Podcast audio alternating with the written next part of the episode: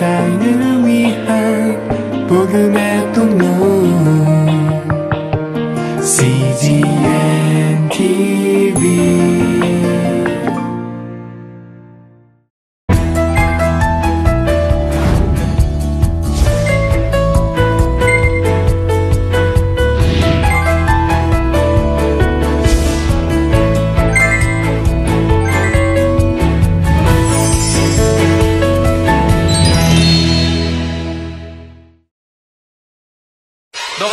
삶의 지혜 너가 공부하기에 유튜브 스터디 어, 영어라는 것이 하나의 도구가 되어서 우리가 살아가는 영역을 넓혀줄 수 있는 것은 사실이에요. 체크카드를 쓰는 삶과 현금을 쓰는 삶이 순저축률이 사십 퍼센트 더 올라간다는 치유와 회복 나는 내가 너무 좋아 세상은 나를 실패자라 이야기하고 할 수 없다 이야기하지만 하나님이 나를 사양하신다라고 말씀하신다 두려울 것이 없다라는 생각을 했어요.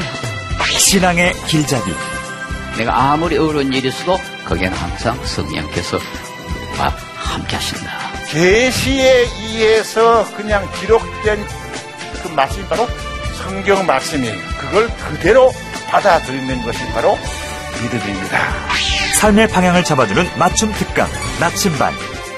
지난 일 년 오 개월 동안 팔십여 명의 명사들과 함께한 나침반이 삶의 위로와 용기가 필요한 이들을 직접 찾아갑니다. 앞으로 진로 문제나 아니면 앞으로 하고 싶은 것들을 찾아나가는 그런 것들에 대해서 고민이 좀 많은 것 같습니다. 일단 몸을 좀 만들고 싶습니다. 근데 저녁하고 나가서 뭐 할지 그런 것들과 또 이성 문제 그런 것들 흔들리는 청춘들을 위한 멘토들의 살아있는 메시지 나침반에서 준비한 치얼업 시리즈 군부대편 그 생생한 강연이 지금 시작됩니다.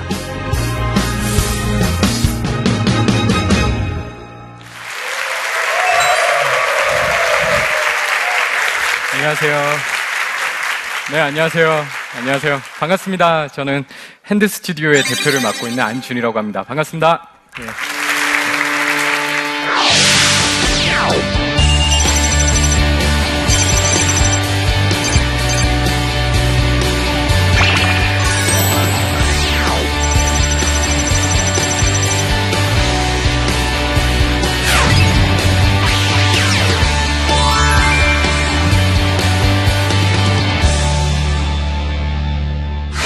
오늘 저는 여러분들을 만나서 어떤 주제를 가지고 이야기를 할까 생각하다가 청춘, 운명 앞에 자유하는 방법에 대해서 여러분들과 조금 짧은 시간이지만 이야기를 나눠보면 어떨까 생각을 해봅니다.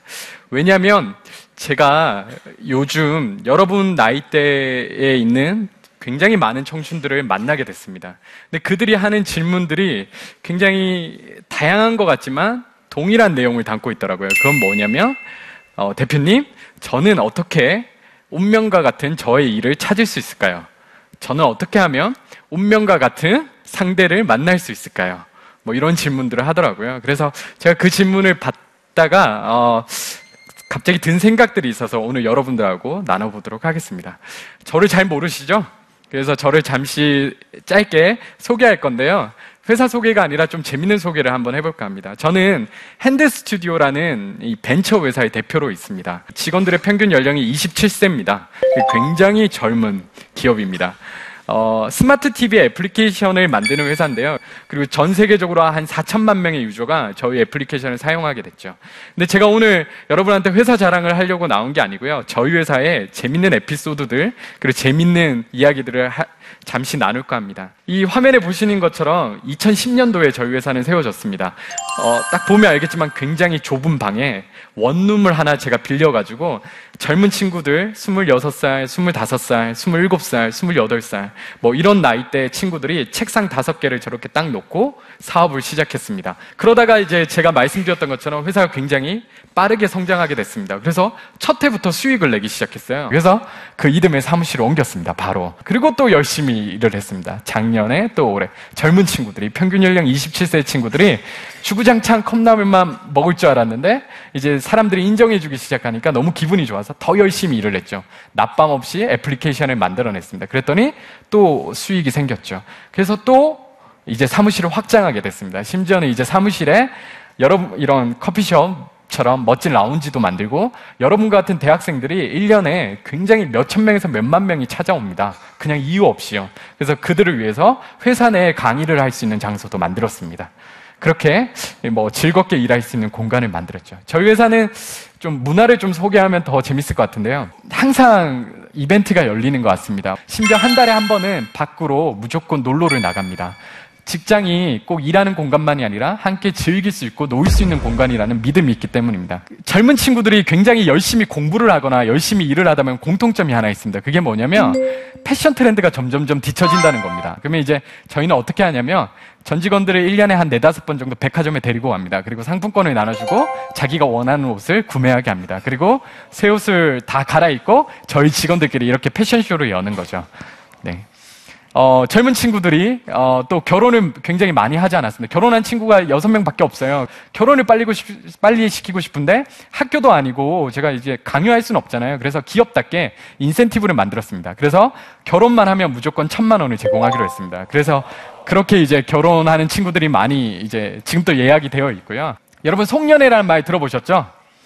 네, 송년회 많이 보시고 드라마에서도 보셨고 부모님들 하시는 것도 보셨겠지만 저희 회사 송년회 조금 특별하게 진행됩니다. 전국 팔도에 계신 모든 부모님, 심지어 중국과 일본에 계신 부모님까지 비행기표를 다 끊어드린 다음에 서울의 가장 좋은 호텔로 모시고 일 박 이 일 동안 함께 잠을 자고 밥을 먹으면서 식사를 대접하면서 공식적으로 효도하는 시간을 가집니다. 그래서 약속을 드리죠. 아버님, 어머님, 저희 젊은 친구들이지만 이렇게 열심히 살았습니다. 그리고 내년에도 열심히 살겠습니다. 부모님께서 응원해 주십시오라고. 그래서 이제 이렇게 매년 연말이 되면 부, 전 부모님과 전 직원들과 함께 찍는 이 단체 사진이 저희 직원들한테 가장 자랑스러운 사진이고 또 가장 자랑스러운 순간입니다. 이런 회사에도 한 가지 강제 조항이 있습니다. 그게 뭐냐면 정직원이 되면 무조건 어려운 국내 아동 한 명을 평생 후원하겠다는 어, 입양 서약서를 써야 됩니다. 어, 그러면 그 서약서를 쓴 직원 대신에 회사가 그 아동을 평생 후원하게 되고요. 직원은 그 아동과 계속 교류하면서 어, 이렇게 좋은 재밌는 에피소드를 남기게 됩니다. 그래서 제가 생각하는 최고의 저희 회사의 인테리어는 뭐냐면요, 뭐 커피숍이 있다든지 그런 게 아니라 직원들 책상마다 아동들과 주고받은 편지들이 이렇게 막 붙어져 있습니다. 그것이 저희 회사가 가장 또 예쁘다고 생각하는 인테리어 중에 하나입니다. 핸드메이드라는 뜻 아시죠? 손으로 만든 걸 핸드메이드라 하죠. 근데 저희 직원들이 벽에다가 이렇게 적어놨습니다. 제가 적은 게 아니고요. 핸드메이드란 손으로 만든 것이 아니라 핸드 스튜디오가 만들어내는 모든 서비스와 문화는 손으로 만든 것만큼 탁월해야 된다는 것을 뜻한다 라고 이렇게 적어놨습니다. 이것을 저희는 바로 핸드메이드, 저희의 명예 핸드메이드 스피릿이라고 이야기합니다. 저희 회사는 복지가 굉장히 좋아 보이지만 또 역시 마찬가지입니다. 그 이면에 이 평균 연령 이십칠 세의 이 젊은이들이요, 자기 성과에 굉장히 목숨을 걸고 책임을 집니다. 그래서 누가 나가서 너 왜 열심히 일 안 해? 라는 얘기를 절대 하지 않습니다. 그런 일 차원적인 얘기를 할 수밖에 없는 거죠. 이것이 바로 명예입니다. 아까 제가 얘기했던 것처럼 조직 문화를 넘어서서 한 사람 한 사람이 스스로 자발적으로 지키려는 노력, 그것이 바로 진짜 진정한 문화인 거죠. 재밌는 회사인 것 같죠? 네. 어, 여기서 그러면 이제 제 얘기를 잠시 하도록 하겠습니다. 그러면 앞에 계신 분은 어떤 젊은 시절을 보냈습니까? 젊은 시절 해봤자 불과 몇 년 전입니다. 저도 대학을 늦게 졸업했기 때문에 몇 년 전까지 대학을 다녔죠. 저희 대학 생활을 좀 잠시 짧게 얘기해 보도록 하겠습니다. 제 대학 생활은 삼, 이, 일이라는 숫자로 요약될 수 있습니다. 첫 번째 삼은 뭐냐면요, 저는 전공을 세 번이나 변경했습니다. 그리고 마지막 졸업한 경영학이란 전공이 네 번째 전공이었습니다. 그 현 시대로 이야기하자면 저는 적성을 찾지 못하는 학생이었죠. 두 번째 이는 뭐냐면요, 학사 경고를 두 번이나 맞았습니다. 사 점 오 만점에 이 점 육입니다. 졸업학점이. 마지막 하나는 뭐냐면 그럼에도 불구하고 저에게는 한 개 하고 싶은 일이 있었습니다. 그게 뭐였냐면요, 바로 좀 늦게나마 찾았지만 대학 삼 학년 졸업을 불과 일 년 앞두고 찾은 마케팅이라는 학문이었습니다. 근데 제가 삼 학년 이 학기가 돼서야 이걸 접하게 됐는데 제가 마케팅을 하나도 할 줄 모르잖아요. 그래서 교수님께 찾아갔습니다. 교수님, 어떻게 하면 제가 마케팅을 배울 수 있습니까? 그래, 여쭤보니까 교수님이 하는 말이 일 학년 수업부터 가, 다시 들으면 돼 라고 얘기하는 겁니다. 근데 너무 다시 가기에는 너무 멀잖아요. 그래서 찾다 찾다 생각한 게 뭐였냐면 권사님, 교회 권사님들이 성경책을 보다가 잘 이해가 되지 않으면 어떻게 하냐면 성경책을 그대로 베껴 씁니다. 갑자기 그게 어릴 때부터 생, 봤던 그 모습이 생각나는 거예요. 그래서 저도 아, 그럼 베껴 써야겠다라는 생각이 들었죠. 이해가 될 때까지. 그래서 도서관을 뚜벅뚜벅 걸어갔습니다. 그래서 마케팅 섹션에 가서 가장 새 책인 이 책, 필립 코틀러의 미래형 마케팅이라는 이 책을 집어들었습니다. 원래 공부 못하는 사람들이 새 책을 좋아합니다. 맞죠? 네, 그래서 그 책을 딱 피자마자 역시 읽어보니까 하나도 이해를 못하겠는 거예요. 그래서 그 책을 표지부터 쓰기 시작했습니다. 표지, 필립 코틀러의 미래형 마케팅. 저자 이력, 이력도 쓰기 시작했습니다. 필립 코틀러는 몇 년도생이고 언제 어느 대학을 나왔고 이걸 따라 썼습니다. 목차도 따라 썼죠. 그렇게 한 글자 한 글자 쓰다가 모르는 단어가 나오면 옆에 노트북 끼고 인터넷에서 찾아서 그 내용을 이해하고 다시 쓰고, 그렇게 한 책을 다 쓰는데 육 개월이 걸렸습니다. 이 학기가 시작되던 여름 이 더위가 좀 남아있는 시절에 이 책을 쓰기 시작했는데 책을 다 쓰니까 이미 겨울이 와 있는 거예요. 이 책을 다 거의 다 외우다시피 한 거죠. 그러니까 마케팅이 뭔지 조금 알 것 같았어요. 그래서 공부 못하는 학생이 갑자기 공부를 하면 또 공통점이 있습니다. 드러나는 행동, 그게 뭔지 아세요? 자랑을 하고 싶어요. 내가 얼만큼 아는지. 그래서 친구들한테 자랑하고 싶은데 겨울방학이 돼서 자랑할 데가 없어서 제가 찾게 된 게 공모전이었습니다. 전국 땡땡땡 마케팅 공모전. 그래서 제가 바로 친구들과 묶어서 어, 당시에 가장 사 대 공모전이라고 하는 어, 현대기아 자동차 마케팅 포럼이라는 공모전에 나가서 어, 제가 이렇게 밤새 한 달 동안 열심히 공모전을 준비해서 나갔는데 너무나도 운이 좋게도 천 개 팀이 참여했는데 제가 일 등을 하게 됐습니다. 어, 굉장히 네 어, 좋은 결과였죠. 그때부터는 어떻게 됐을까요? 음, 굉장히 힘을 얻게 됐고, 아, 내가 이걸 정말 어, 육 개월 동안 쓴 게 뭐 이렇게 허튼 짓이 아니었겠다는 생각에 계속 공모전을 나갔죠. 학점은 좋지 않으니까. 그랬더니 졸업할 때까지 제가 열여섯 번의 공모전에 나갔는데 열세 번의 수상을 했습니다. 그 중에서도 세 번이 대상이었죠. 어, 제가 여기까지 얘기하면 사람들이 여러분과 같은 나이 때 꼭 묻는 질문이 있습니다. 그게 뭐냐면요, 저는 어떻게 하면 대표님과 같이 그렇게 운명적인 전공이나 적성을 찾을 수 있을까요? 라고 묻습니다. 아마 여러분들은 지금 계급은 다 다르겠지만 점점점 병장이 되고 제대가 가까워질수록 이 고민을 하게 될 거고요. 특별히 입대 전과 다르게 제대하고 학교로 돌아가시면, 복학생이신 분이 되시면 이 고민이 아마 여러분들을 굉장히 힘들게 할 거라고 저는 생각합니다. 그, 그런데 이제 제가 꼭 말씀드리고 싶은 게 있습니다. 답을 먼저 드리겠습니다. 여러분, 운명과 같은 적성, 그런 운명 발견할 확률이 몇 퍼센트나 될까요? 영국에서 조사한 거에 따르면 한 사람이 운명과 같은 적성을 찾을 확률이 영 점 영일 퍼센트도 되지 않는다고 합니다. 하지만 발견했다 할지라도 그 다음 또 다시 재능의 차이가 일어난답니다. 예를 들면 전 세계에서 축구를 가장 잘하는 메시나 호나우두처럼 될 확률은 다시 저 운명과 같은 적성을 찾은 축구 선수라고 자기가 적성이라고 생각하는 사람 중에서도 다시 영 점 영영영일 퍼센트 정도 되는 거죠. 근데 재미있는 또 통계가 있습니다. 그냥 적성인지는 모르겠는데 지금 자기가 하고 있는 일이 그냥 나는 운명이라고 생각하는 사람들이 한 오 퍼센트 정도 된다고 봅니다. 주위의 여론과 상관없이, 결과와 상관없이 지금 내가 하고 있는 일이 운명이다라고 믿는 거죠.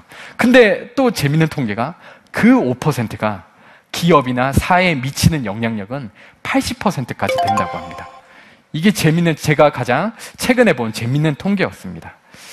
그래서 제가 여러분한테 오늘 꼭 하고 싶었던 운명을 만든 힘을 말씀드리겠습니다. 저랑 한번 다시 같이 따라해 볼까요? 좋아함의 열정을 더하면 사랑이 된다. 시작. 좋아함의 열정을 더하면 사랑이 된다. 네, 굉장히 시적인 문구죠. 근데 이 문구가 아마 제가 여러분 나이 때 동시대를 살아가는 청춘으로서 그나마 제가 몇 년 선배로서 깨달은 인생을 바꾸는 방법입니다. 우선 저희가 믿어야 될 것은 뭐냐면요, 세상에 운명은 없다라고 믿는 겁니다. 어, 예를 들면 제가 마케팅을 그렇게 찾은 것이 운명일까요? 다른 얘기를 들려드리겠습니다. 제가 군에서 그렇게 첫 공모전을 이렇게 일 등을 했잖아요. 그 다음에 제가 열여섯 번의 공모전을 나갔다고 했지만 그건 나중의 일이고요. 그렇게 첫 공모전에서 우승을 한 다음에 어디로 갔냐면 군에 입대했습니다. 예, 방황이 너무 심했기 때문에 사 학년 때 군에 오게 된 거죠. 그래서 굉장히 방황했습니다. 나이 들어서 왔다라고 친구들보다 세네 살은 더 많았거든요. 근데 제가 그때 마케팅 책이 너무 보고 싶은 거예요. 왜냐하면 이제 그냥 재미가 붙었으니까. 그래서 겁도 없이 논산훈련소로 들어갔는데 조교한테 손을 번쩍 들고 물었습니다. 조교님, 마케팅 책을 보면 안 됩니까? 그랬더니 조교가 이제 굉장히 저를 윽박지르면서 자대 배치 받은 다음에 공부하라고, 여기는 훈련받는 곳이라고 하는 겁니다. 어떤 건지 당연히 이해하시겠죠. 그래서 제가 갈증을 좀 느끼고 있었는데, 제가 청소 당번이 정해졌는데, 청소 당번이 뭐냐면 이 재활용 쓰레기장에서 분리수거를 하는 역할을 맡게 된 겁니다. 그래서 그날 저녁도 투벅투벅 털레털레 불평하면서 어, 쓰레기 소각장에 가게 됐죠. 갔더니 거기에 제 눈에 뭐가 띄었냐면 조교들이 보다 버린 잡지가 한 권 있는 겁니다. 타임지였습니다. 여러분, 잡지 앞에는 대부분 뭘로 채워져 있는지 아십니까? 예, 맞습니다. 광고 지면지로 채워져 있습니다. 근데 아까 마케팅을 하는 것이, 제가 뭐라 했다고요? 광고를 만드는 일이라고 말씀드렸죠. 제가 공부하는 교재인 거예요. 남들에겐 잡지지만. 그래서 조교 몰래 그 잡지를 앞에 쪼그리고 앉았습니다. 이 조교한테 들키면 안 되니까. 그리고 조교를 등에 지고 쪼그리고 앉아서 잡지를 한 장씩 찍기 시작했습니다. 조용조용히. 그리고 꼬깃꼬깃 열여섯 면으로 접어서 제 팬티 속에 숨기기 시작했습니다. 그 군대 팬티 속에요. 매일 밤 그 잡지를 한 장씩 찢어와서 팬티 속에 숨겼습니다. 그리고 그날 밤부터 내무반에 돌아와서 모포 뒤집어 쓰고, 잠잘 시간이 되면 모포 뒤집어 쓰고, 옆 동료는 여자친구 사진 꺼내서 울고 있을 때 저는 이 잡지를 꺼내가지고, 그래, 이 기업은 왜 이런 광고를 냈을까? 왜 이렇게 이 전략을 사용했을까라고 되새김질하기 시작했죠. 저는 오, 운명을 만난 것이 아니고요, 제가 스스로 운명을 만들었다고 생각합니다. 제가 공모전에서 수상을 냈는 것이 중요한 것이 아니고요, 저는 그 마케팅이나 학문에 흥미를 느꼈던 그 학문에 그냥 그 좋아함에 제 열정을 더한 거죠. 근데 그 열정은 어느 정도였냐면, 누구에게도 부끄럽지 않은, 누구에게 지금 제가 여러분한테 나눌 수 있을 만큼의 열정을 더하게 됐습니다. 그랬더니 이내 사랑이 된 거죠. 그래서 제가 여러분한테 꼭 하고 싶은 얘기는 뭐냐면, 운명은 만나는 것이 아니라 바로 여러분들이 만드는 것입니다. 그럼에도 불구하고 많은 사람들이 운명을 기다리고 있습니다.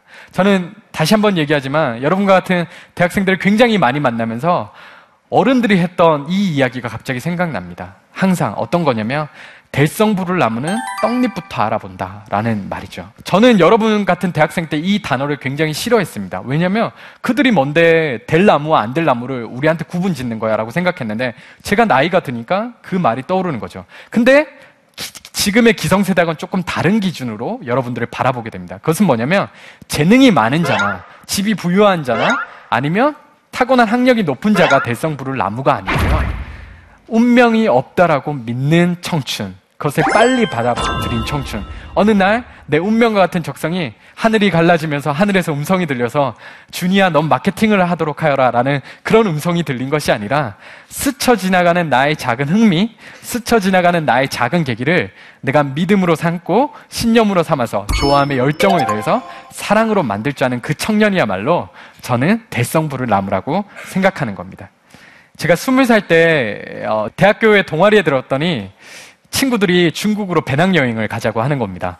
너무 가슴이 떨려, 떨렸습니다. 왜냐면요, 제가 그때까지 비행기를 한 번도 타본 적이 없었기 때문입니다.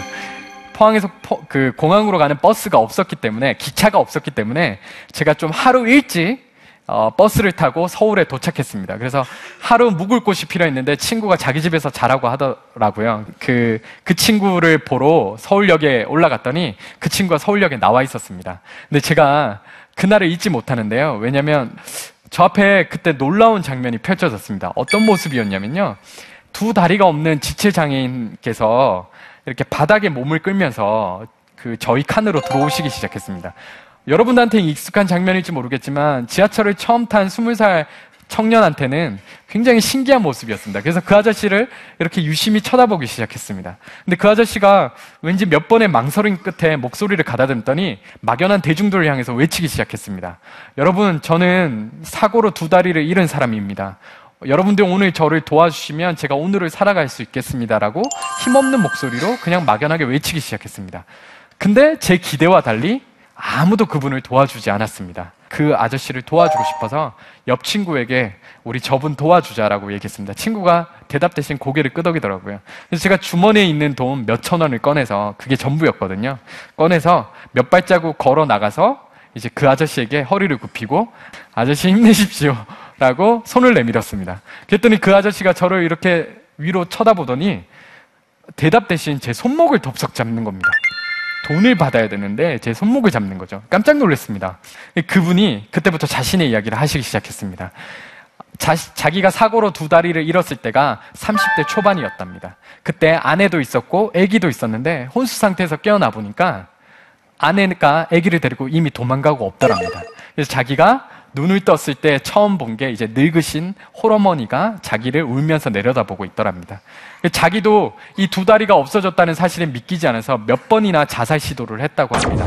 근데 사람 목숨이 즐기다고 죽었다 생각하고 눈 뜨면 병원이고 죽었다 생각하고 눈 뜨면 병원인 거랍니다. 그래서 그 뒤로는 굉장히 무기력한 생활을 보냈답니다. 근데 어느 날 어, 지방의 그 지역 동네에 있는 교회 교인들과 그 지자체 분들이 오셔서 설득을 해가지고 장애인들도 교육을 받으면 취업할 수 있다는 것을 알려줬답니다. 그래서 교육을 무사히 다 끝내고 드디어 취업을 하게 됐답니다. 공장에. 너무 기뻤답니다. 아, 나는 세상에 쓸모없는 사람이라고 생각했는데 아, 나도 돈을 벌 수 있구나. 그래서 취업을 했는데 너무나도 슬프게도 그 공장의 사장님이 한 달이 지나니까 사람들이 보지 않을 때 자기를 때리기 시작하더랍니다. 근데 육 개월이 지나니까 이제 월급도 주지 않더랍니다. 그래서 마지못해 그 공장을 나왔다고 합니다. 그리고 마지막으로 죽어야 했다는 생각에 그 칼로, 생칼로 여기를 그었답니다. 근데 또 안 죽었대요. 그리고 자기 손목을 저한테 보여주면서 여기 흉터가 엄청 두툼하더라고요. 저한테 보여주더라고요. 그리고 이제 정말 이제 마지못해 벽, 벽만 보고 누워 있었는데 동네 주민이 지나가면서 자기를 막 욕하더래요. 야, 너희 어머니는 지금 폐지 주우면서 너 약수발 하는데 너 나가서 구걸이라도 하라고. 그래서 그 얘기 듣고 오늘 마지못해서 첫 출근을 한 겁니다. 지하철에 사람들을 만나러. 근데 재밌죠? 저는 지하철을 처음 탔는데 그분의 첫 손님이 된 거죠. 그 이야기를 듣고 있는데 지금 여러분이 지금 느끼시는 감정처럼 뭔가 세상이 잘못됐다는 생각을 하게 됐습니다. 그래서 제가 돈도 없고 해줄 말이 없어서 이렇게 말씀드렸습니다. 아저씨, 제가 스무 살 청년인데요, 제가 어른이 되면, 제가 직장인이 되거나 제가 어른이 되면 아저씨같이 열심히 일한 사람이 대접받을 수 있는 그런 사회를 한번 만들어 보겠습니다 라고 저도 모르게 떨리는 이 문장을 말씀드리기 시작했습니다. 그리고 제가, 아저씨, 제가 돈은 없고요, 기독교인인데 아저씨를 위해서 좀 기도를 드려도 되겠습니까? 라고 했더니 아저씨가 대답 대신 손을 모으더라고요. 그래서 그분과 함께 지하철 일 호선에서 잠시 기도를 드렸습니다.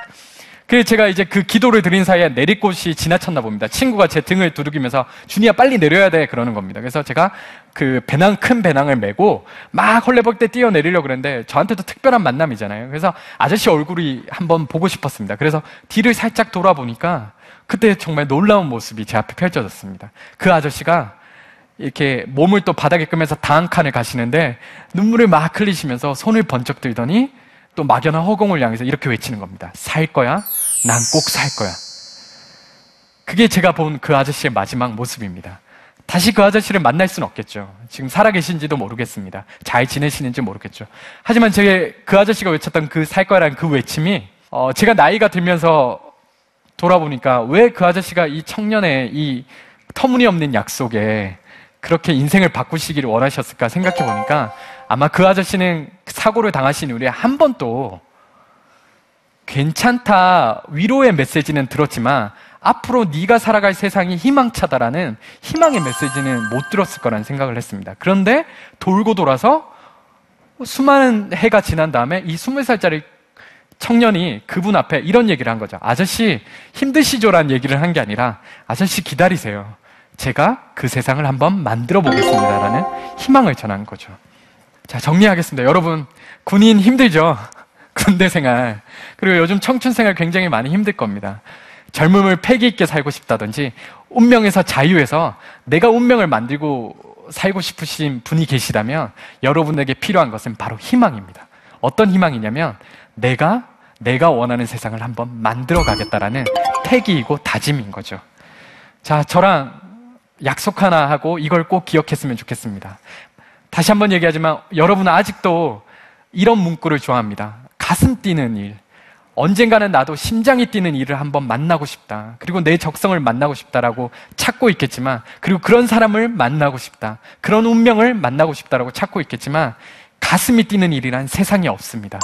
가슴이 두근거리는 일이란 어떻게 두근거리냐면요, 여러분들이 한 가지 일을 잡아서 심장이 터질 정도로 열심히 하다 보면 그것이 바로 가슴이 뛰는 일이 되는 것입니다. 꼭 잊지 말고 그런 마음으로 지금 여러분들이 하는 일을 늘 운명처럼 만드는 우리 멋진 청춘들이 되었으면 좋겠습니다. 감사합니다.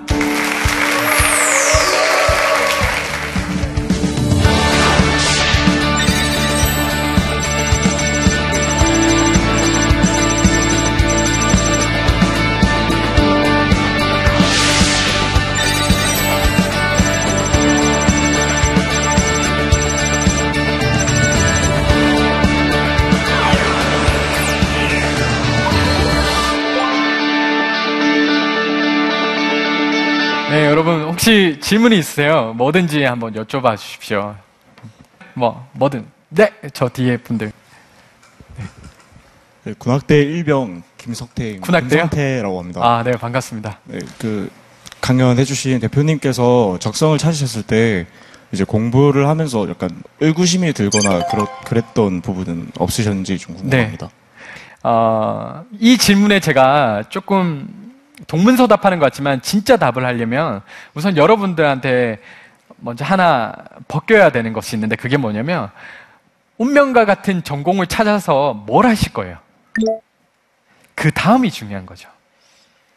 운명과 같은 전공을 찾으면 성공할 수 있을 것 같아요? 운명과 같은 전공을 찾으면 돈을 많이 벌 수 있을 것 같아요? 그거는 아무런 개연성이 없는 거예요. 이 자본주의 사회에서 적성에 맞는 전공을 찾으면 돈을 더 많이 번다든지 성공을 한다든지 뭐 이런 거는 아무런 논리적 개연성이 없어요. 운명과 같은, 그래서 진짜 답은 뭐냐면 여러분들이 왜 이 적성을 공부하면서 어 자꾸 스스로 의구심이 들잖아요. 진짜 맞을까? 아닐까? 그리고 또 옮기고 맞을까? 안 맞을까? 이건 계속 반복하잖아요. 왜 의구심이 드냐면 여러분 주변은 자꾸 여러분한테 결과를 요구해요. 그걸 먼저 생각해서 자유하시면 좋을 것 같아요.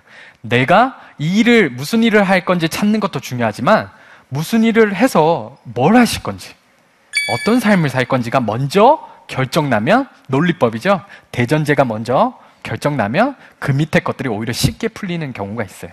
또 마지막 한 분만 더 들어볼게요. 네, 저 친구가 들어서 죄송해요. 네, 방공중대 이병 서희창입니다. 네, 반갑습니다. 네, 저는 사회에 있을 때 여러 사람들이랑 게임 팀을 하나 운영, 운영하면서 같은 게임 팀원으로, 팀이요? 그렇습니다. 온라인 게임? 게임? 아닙니다. 그럼. 애플리케이션. 아, 그래요? 만들고 네. 있는데 고등학교 삼 학년, 이 학년 포함해서 대학교들, 네. 대학생들까지 두루 퍼져 있습니다. 네. 대학생들은 이제 자기 꿈 찾아서 자기가 하고 싶은 것들을 하면서 이제 여러 가지를 해보고 경험을 했으니까 자기가 할 일을 찾아서 했다라고 할 수 있는데, 고등학생들은 솔직히 아직 이르다고 생각합니다. 그에 네. 대해서 어떻게 생각하는지 여쭤보고 싶습니다.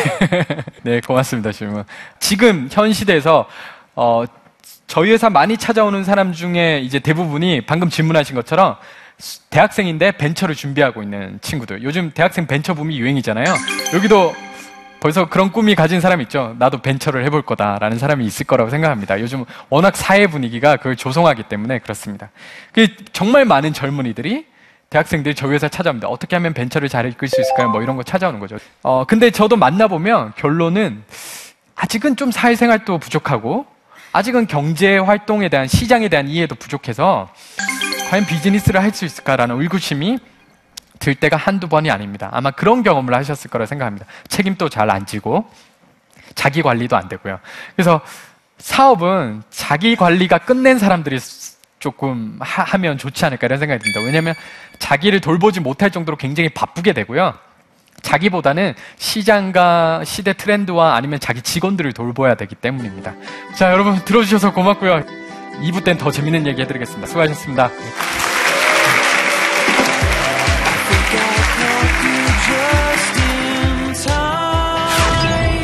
약간 지금 적성이 좀 안 맞다 생각하는데 대표님 살아오신 거고, 저도 약간 다른 전공도 해보고 싶고 이것저것 하면서 제 운명에 맞는 걸 찾고 싶습니다. 자신이 먼저 세상을 좀 더, 청년들이 마음껏 꿈을 펼칠 수 있는 세상을 만든다고 하셨는데 저 또한 그런 세상을 만들 수 있도록 열심히 노력하도록 하겠습니다. 안진희 대표님께서 음, 앞으로 청춘들에게 이런 희망을 가져라, 이런 자세를 가져라, 이런 그런 모습에 큰 고마웠습니다. 세상을 바꾸고 싶은 청춘 여러분, 여러분들은 어릴 때부터 인생의 주인공으로 살고 싶었습니다. 텔레비전에 나오는 저 주인공처럼 때로는 여자 주인공을 구해내기도 하고요, 때로는 나라를 지키기도 하고, 때로는 기업을 지키기도 하는 그런 주인공 같은 삶을 살고 싶었습니다. 한 번밖에 없는 내 이십 대, 한 번밖에 없는 내 삼십 대를 주인공같이 살아가고 싶은 사람이 계시다면 여러분들의 가슴에는 무엇이 있습니까? 그래서 여러분들에게 꼭 하고 싶은 것은 여러분들이 정한 명확한 기준과 신념, 여러분들의 이야기를 따라서 살아가야 될 용기가 필요한 겁니다.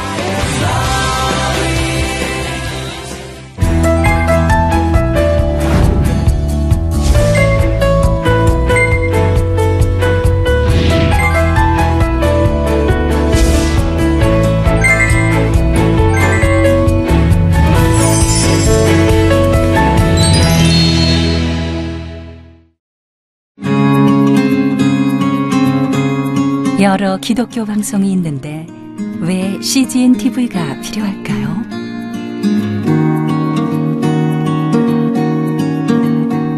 많은 후원이 필요한 이 사역을 왜 이어가야 할까요? 오늘도 고민 또 고민해봅니다.